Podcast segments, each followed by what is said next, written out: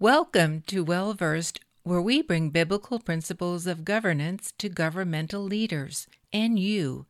This is the Well Versed podcast. I cannot tell you how excited I am about this particular interview. We're interviewing two ladies. I only met them recently, but they touched me so deeply. You're going to hear from Chloe Cole. She's a young woman who um, got swept up in the issue of transgenderism and then has tried to move back out of that. I'll let her describe the words in the process, but detransitioning is what I understand that to be. And then an attorney, a brilliant attorney, Vernadette Broyles. These ladies are two heroes to me. Chloe Cole is only 19 years of age. I could not believe how articulate her command of the language. I suspect she must have a very high IQ. But I, I, I felt several responses. One, deep admiration for her as I heard her speak recently. And my second response was just deep anger of what's been done to her. I, I haven't ever stopped and done this ever on the World Prayer Network, Paul. But I'm going to ask our tech guy, Alan Ingram, who you know because he occasionally leads worship. Alan, bring your screen on. And when we were talking a little bit ago, and I told you I was going to have Chloe Cole on, you didn't recognize the name right at first, and you said, "Oh, Chloe Cole." Tell me what you told me a few moments ago when you found out we were going to be interviewing her. Certainly. Uh, Chloe, first of all, it's an honor to, to, to meet you. I watched your interview with uh, Dr. Peterson, and I was sharing with uh, Dr. Jordan Garlow Peterson, that, folks. Uh, Jordan Peterson, yes, sorry. and I just shared with um, with uh, Dr. Garlow that I my heart was broken. It, it truly was, and I just thank you for your courage, and it's truly an honor to have you on. Thank you guys for having me. Before we went on the air, he said it much stronger than that. He toned it down right now, but he was ecstatic when he found out we were having you on, and I am so honored as well. So I'm going to introduce. Uh, I'm going to use Vernadette Broyles as the attorney right now. Let her introduce herself and introduce Chloe. And folks, I want to encourage you to call your friends and have them get on the World Prayer Network call right now. You know how to the likes, you know how to do that uh, in terms of technology to spread the word. But even get on the phones and call some people. Say you need to get on here right now. There's some parents, particularly there's some teenagers that need to hear this badly, and I urge you. You're not going to regret. You get the phone right now and they get on this call. They're going to praise God for the message you're about to hear. So Chloe Cole and Vernadette Broyles are so honored to have you. Vernadette, I'll just turn it right to you. Thank you, Jim. You are such a dear, and um, it is such a pleasure to be here with a, what has become a dear friend of mine, a little sister, uh, Chloe. So, as you know, my name is Vernadette Broyles. I am the president and general counsel of a nonprofit public interest law firm called the Child and Parental Rights Campaign. We, the Lord, moved upon me to establish this um, law firm a little over four years ago for one single reason, which was to fight and oppose in the courts of, of law and the courts of public opinion what is clearly child abuse, called transgender ideology, uh, transitioning of children's bodies to sterilization and other things. And so that is what we do full time. And in the course of that work, I've come to meet Chloe. I would also say for those who are watching this, not only get parents and kids on here, call pastors, get faith leaders to, to you know record this or however you can legally uh, reproduce it. Have them watch this pod this uh, this broadcast. Let me break in right now. They can go to www.worldprayernetwork.org and this will be available. You copy it and take it, but anywhere you can. So worldprayernetwork.org. It'll be available uh, soon after this is aired, a few moments copy the link and spread it everywhere you can. Go ahead, Vernadette.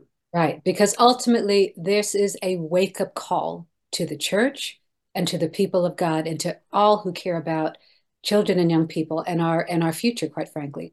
So chloe i want to go to you.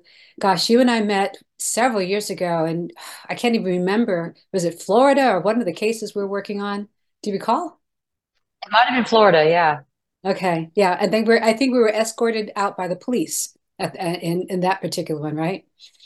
right. So, but um, you were testifying there in order to uh, to get a regulation to protect children from these treatments. But tell tell us what caused you to begin to believe, like actually believe you were a boy several years ago?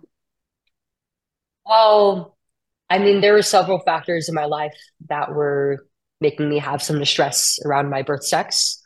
Um, I'd always kind of been a tomboy, which is pretty, it's pretty normal way to for girls to grow up. Um, but I also had an early puberty, which was concurrent with some body image issues. I always felt like I always had another woman to compare myself to, especially because I grew up in an age that was very oriented towards media. I grew up in a very hypersexualized environment with my peers and with what I with what I was seeing online. And I just there were times when I felt like I never would be pretty or or feminine enough as a woman. And I thought that the experience of being a woman was going to be scary. I always heard about the things that made it unpleasant or painful or inconvenient.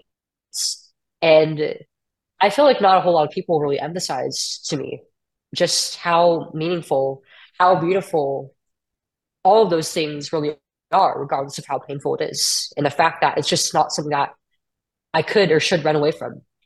But I never really thought that I was a boy until I actually learned about transgenderism through online communities that were kind of at first they were based around my own personal interests so that things like digital illustration or, or or, artwork or shows or games that I liked watching or playing.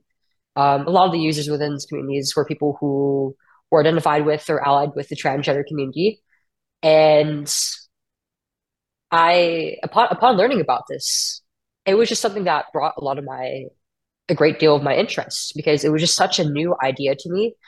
And just the way that they talked about these things, all these, all these new phrases and ideas that you can use to describe your identity.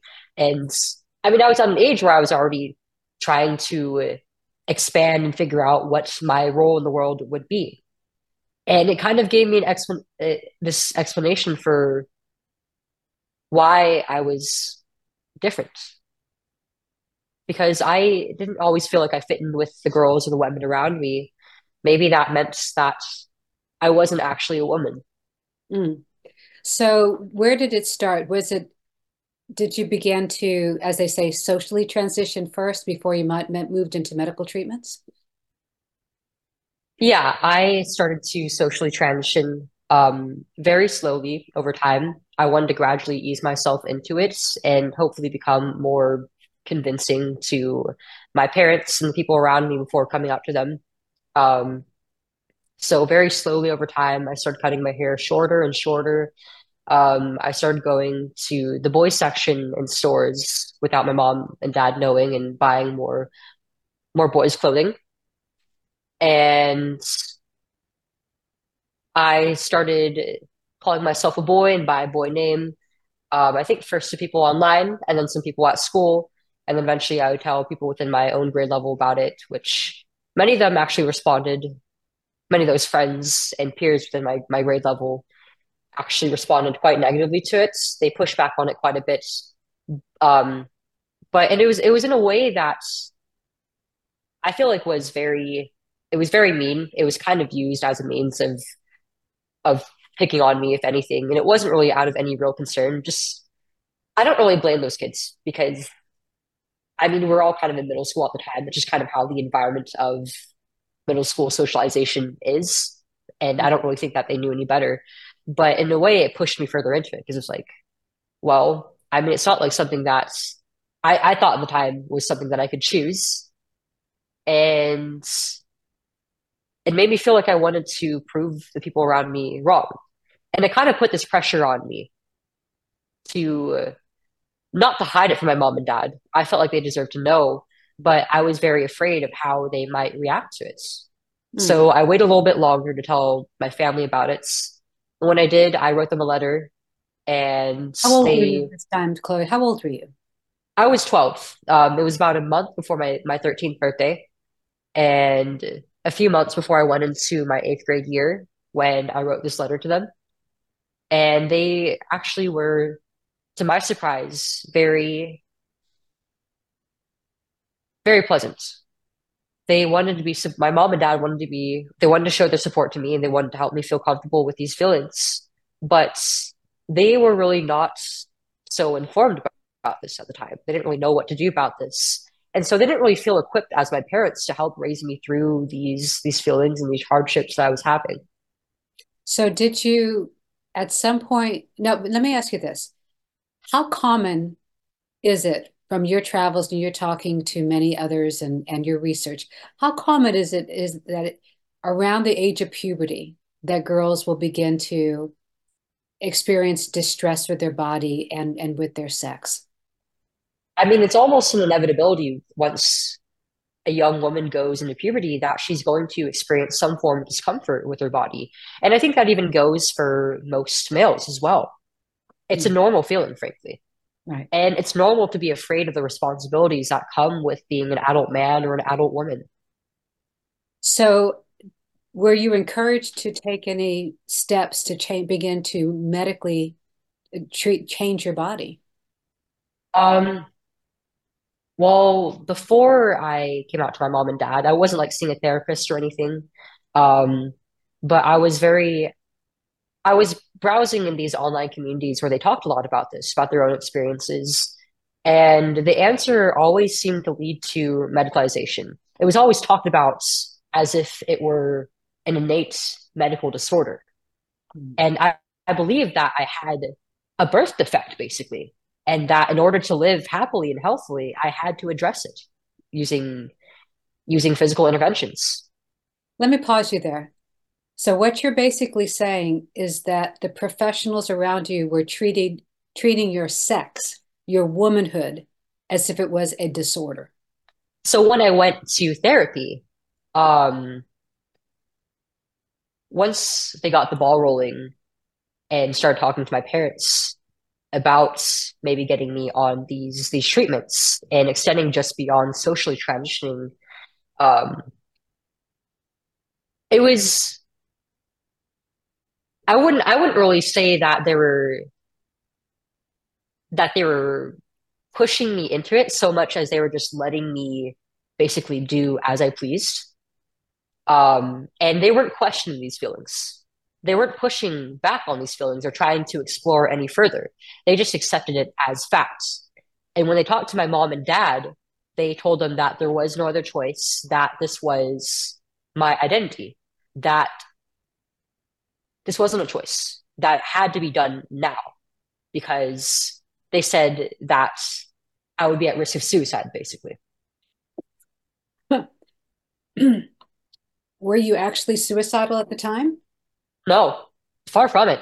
I mean, I was in a great deal of distress at the time. Um, all my friends in school had went on to the next grade level. They were all in high school and my friends within my own grade level were not very kind to me. Um, I was experiencing a great deal of bullying and sort of being a wallflower and not really feeling I had like I had any real friends around me or anybody to confide in around me. And I was very lonely during that school year. Um, and I mean, once I started going to therapy, I thought that these issues in my social life were going to be addressed. Um, and that I was going to get better, but I wasn't. And I started feeling more and more hopeless. So naturally, I started to feel more distress around my sex, around my body, and around my transition in general. And I thought that because I was being bullied at school, that the answer would just be to be become outwardly more masculine looking, so that I would be accepted as the opposite sex and hopefully make more more friends that way. Um, but I never was suicidal before I started being medicalized. Interesting. That's really I wanted to get better.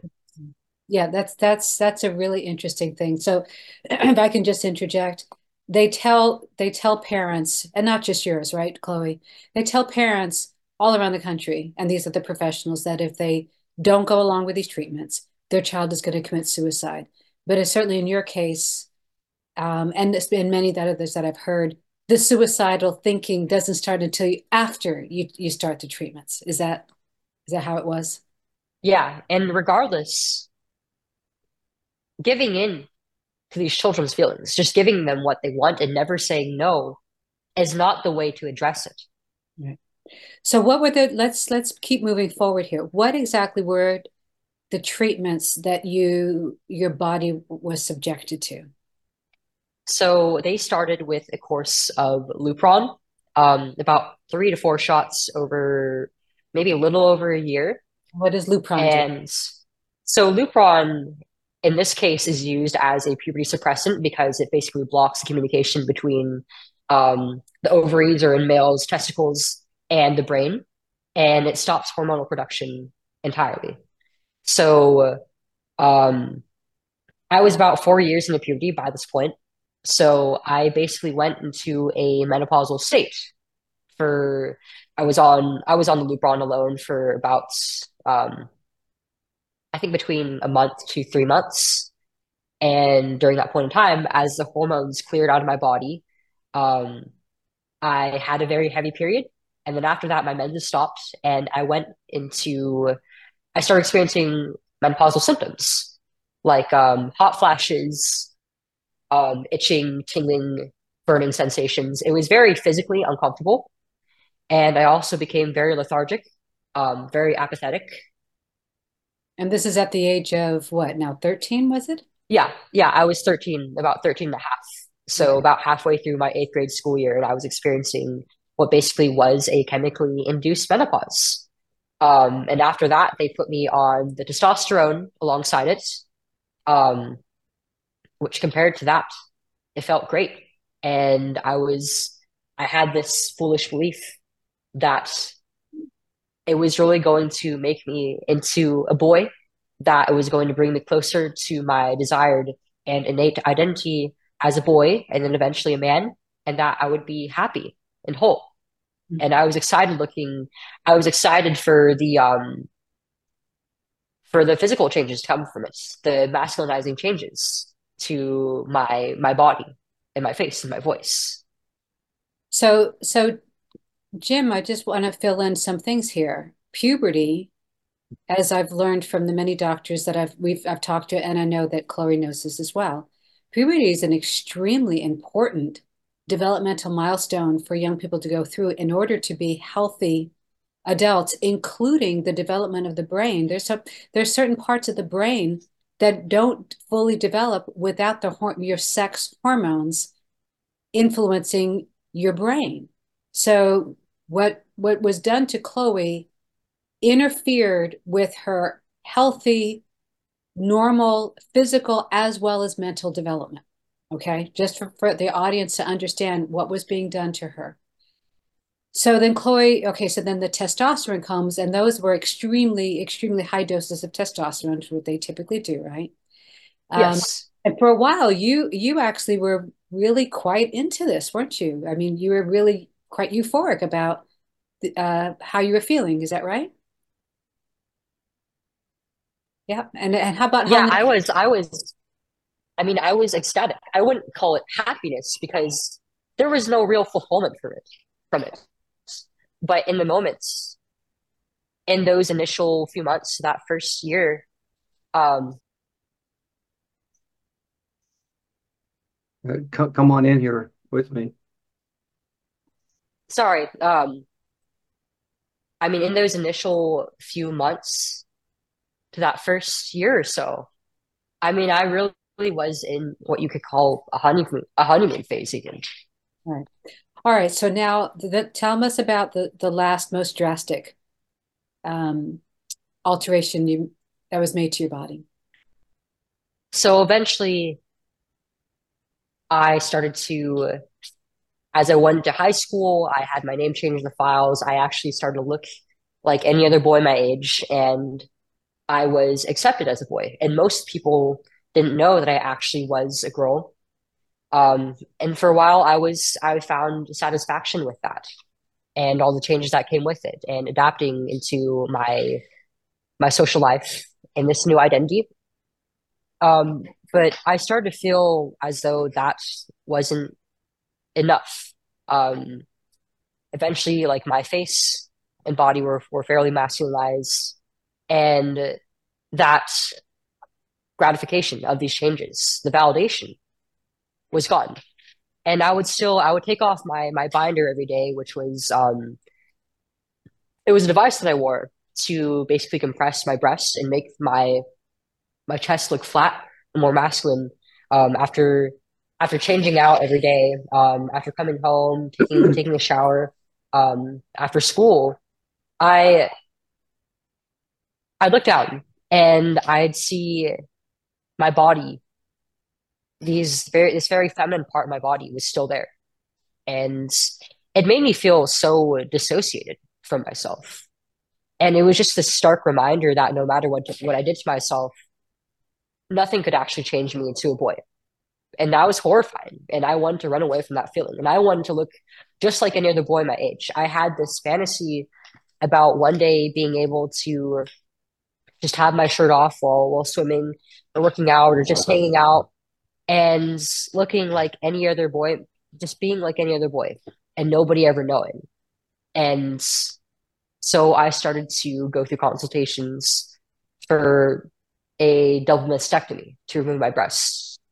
And I underwent the surgery at just 15 years old when I was the summer just right after my sophomore year of high school. Wow.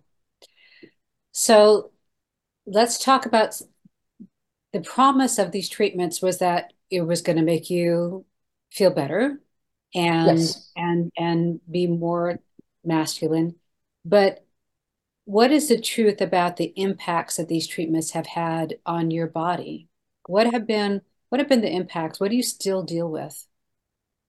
I mean psych- psychologically of course it destroyed me. It dissociated me from my real identity and as as a girl as a woman.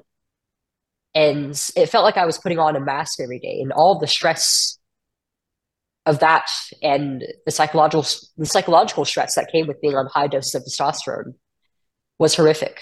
And of course i the human body is not meant to sustain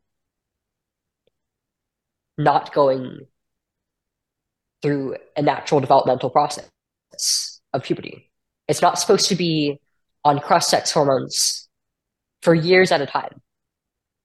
And it's certainly not meant to withstand these experimental surgeries.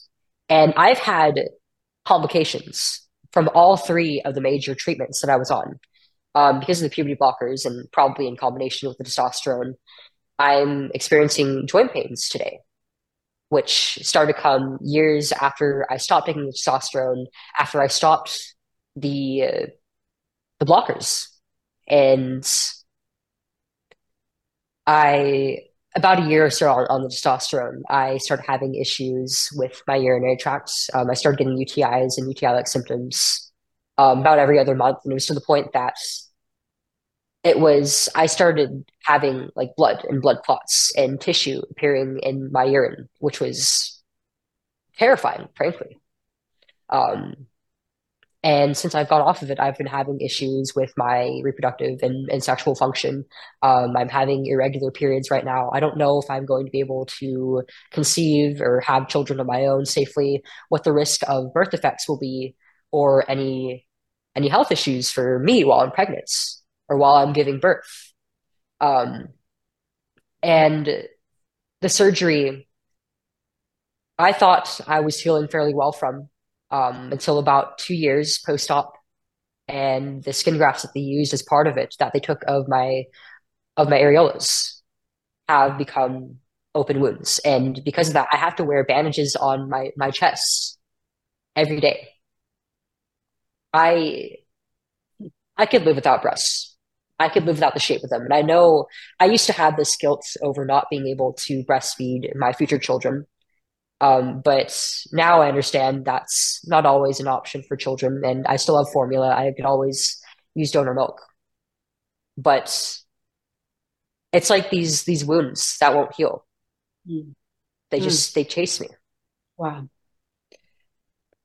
So let's let's turn the corner a little bit because you know and I know that there are there are many there are many right uh, that are experiencing what you're talking about. But you you found something that has really helped you, and that is your faith. So can you share just a little bit what your faith in God, how that has that has be, at least begun to heal some of the inner wounds? It's I mean, I grew up in a in a home that was pretty much agnostic. My mom and dad were were raised up in faith, but I wasn't really raised going to church after about the age of four or five. And I felt like I was scrambling to find my identity, to find my purpose in the world for for years throughout my adolescence. Um, I was struggling to find something to to believe in, to have convictions. And it wasn't until I started going on this this journey after I detransitioned, once I started speaking out about what happened to me and connecting with these other men and women who've been infected, um, their families, and speaking to individuals and these institutions and at churches all across the US that I came to faith. And it's given me a solid identity. I understand now that I am and I always will be a woman, that that's a beautiful thing. And just how important it is to defend family and innocence. Mm, innocence. Wow, that's a strong word. So let's talk a little bit about about then churches and the fundamental question of why should they care? Why should this matter to them? But I'm gonna I'm gonna back you up just a little bit. Tell us a little bit what the what the your teachers and the education system, the the, the public school, how they affirmed and endorsed this mental confusion that you were having. So, for the most part, the education system and my teachers in my school were pretty uninvolved in this. Um, when I was in eighth grade and I started going through the medical interventions, um, I mean, it was very obvious to anybody around me that something was wrong as I was going through these physical changes, and all of a sudden, my face and and features and voice were masculinizing. But nobody really knew what was going on and nobody really questioned it at all. Like they either didn't care or they were afraid. Okay and once i went into my high school year um, i already had my name changed in the school files about probably a week before i started um, my my freshman year and there really was no questioning of it um, and by the time by that point in time once i went into, into that school year um, I looked pretty much like any any other boy my age. So none of them really knew. But um, either way, they since I live in California, they these teachers would have been forced to go along with it. I mean, if they pushed back against it, if they expressed any concerns, they could have lost their job for being transphobic. So, Chloe, I'm hearing you say that the medical professionals were telling you that this is what you needed to do in order to deal with this birth defect called your female sex. And the medical professionals were then telling your parents who loved you that they had to go along with this so, so that you would allegedly commit suicide. And none of your teachers and no one in school was pushing back or questioning the truth of, of, of any of this. So basically, no one in your world is helping you to resist this lie. Is that about right? Yes. Okay. And many of them weren't really equipped to. And how how much how often how much is this happening with other confused young girls like yourself around this country right now? I mean, as I've gone out and spoken to all these communities, I found that it's in every single one of them. It's in every single part of the US. And, and even the places where we are least expected. And is it just kids that don't go to church? Or are our kids that actually that are, are going to youth groups and are going to churches around the country being sucked into this lie that they have been born in the wrong body as well? A lot of it is children who haven't really grown up in faith, or at least with a with a strong sense of it, but it's also something that is capturing our own churches and our own youth groups. I've gone to these these hearings, these legislative hearings, where pastors will come and defend these treatments and use for children. They'll defend these kids being ripped away from their parents, from their parents' rights, being disrespected, from them not being allowed to be fully informed on how their children are doing or what is the best course of action to to take care of them through this. So you you know that there are schools all across this nation that are violating parents' rights and transitioning kids behind their backs, right? And you're yes. saying that there are there are actually some pastors in this country that are defending that. So what is your what is your message to to pastors, to leaders within the church about what is attacking our young people, this lie attacking our young people, and separating, dividing parents from their children. What's your message to them?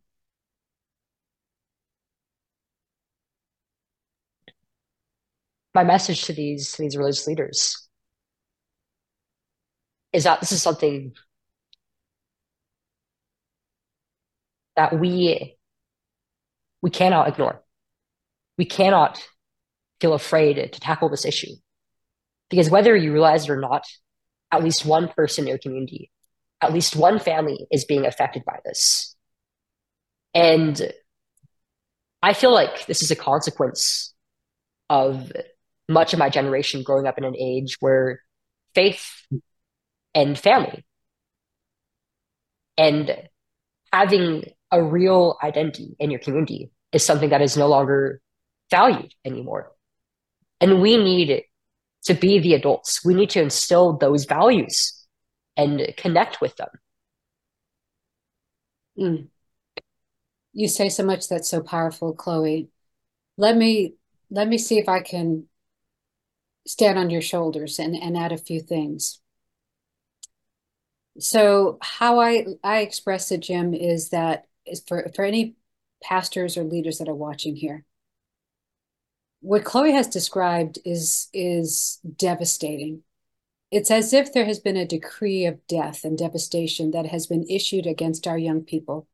And it's spewing out through the internet, through social media, through books, through the public libraries, the pornographic books that they are being exposed to of, of twosomes and threesomes and, and every possible type of sexuality.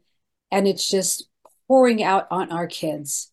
And our kids' mental health is in a free fall. In fact, it is the true pandemic of how just devastated our kids' mental health is. And I believe in large part is because they're being exposed to things that their minds, their souls, their spirits are never supposed to be exposed to. Their innocence is being torn apart, just as is being violated, just as Chloe described. And it's beyond even the things that she's described. And so when you begin to destroy the next generation and you inter- you put a wedge between parents and their children, you are now destroying the nuclear family.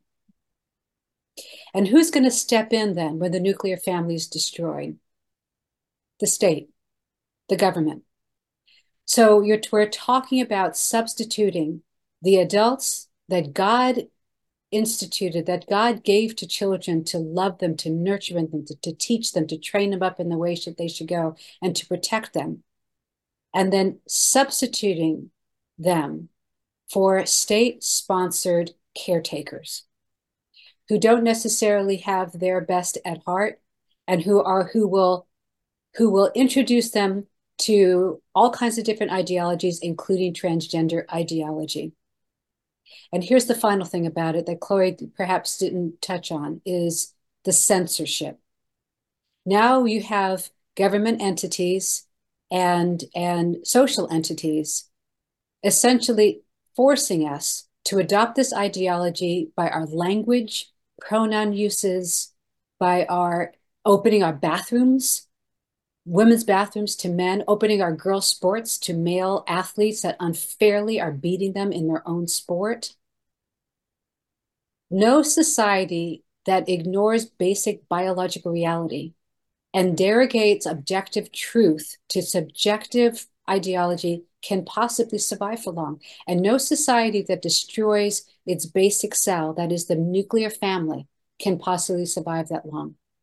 And this is why both Chloe and I say to the church, to ministers, to leaders, wake up. That is the message of the hour. Wake up. Jesus gave a parable in which he said that while they were sleeping, an enemy came and sowed tares in the same field with the wheat. That's what's happening. While we have been sleeping, an enemy, enemy has come and sowed into the souls and the minds of our children the tares of this lie that are you sure you're born in the right body? Are you sure that God said, do not eat of that, of that tree? And it is that essential seed of doubt that is sowing tares in our kids and in the, in the fields of our, of our families and of our communities and of our nation. And it is choking the, the, the, the plants and the life of our children and frankly of our families and of our nation. This is why you must wake up. And if we if we don't speak out now and speak what is the biblical truth, what is the truth? How do I truthfully minister to, to young people that are gender confused? How do I assist families that are dealing with children that are having confusion? And how do I speak out in my community for my people and for the truth? We will lose the legal right and ability to do so. Mark my words. So, Jim, I would love to be able to share a resource that Child and Parental Rights Campaign has created specifically for churches. By all means. And if you'd like to, to share that graphic, we have, because our, our law firm, we have brought federal lawsuits around the country for school districts that are violating parental rights and have worked with wonderful young people like Chloe. We realize that churches needed resources to be able to understand this phenomenon that is so mind bending and mind boggling, to understand what's happening in schools and indoctrination, to understand the medical facts and not fiction, and then to have the tools of knowing how to respond. How do you protect your church legally? How do you uh, how do you minister to a gender confused young person that has come into your midst, your youth group?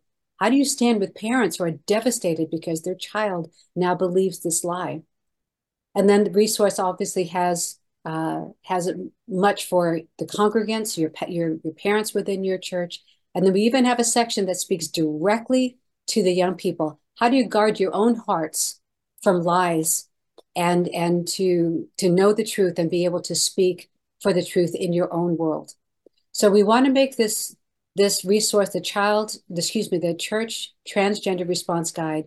We have mainly making it available to, to ministers, to pastors, to congregants. And this QR code, if you was want to put your phone on that, we'll show you how to be able to order this. Or there's the website there that you can get on and order this. And um, we'd love to hear from you in any way that we can be of, of assistance to you.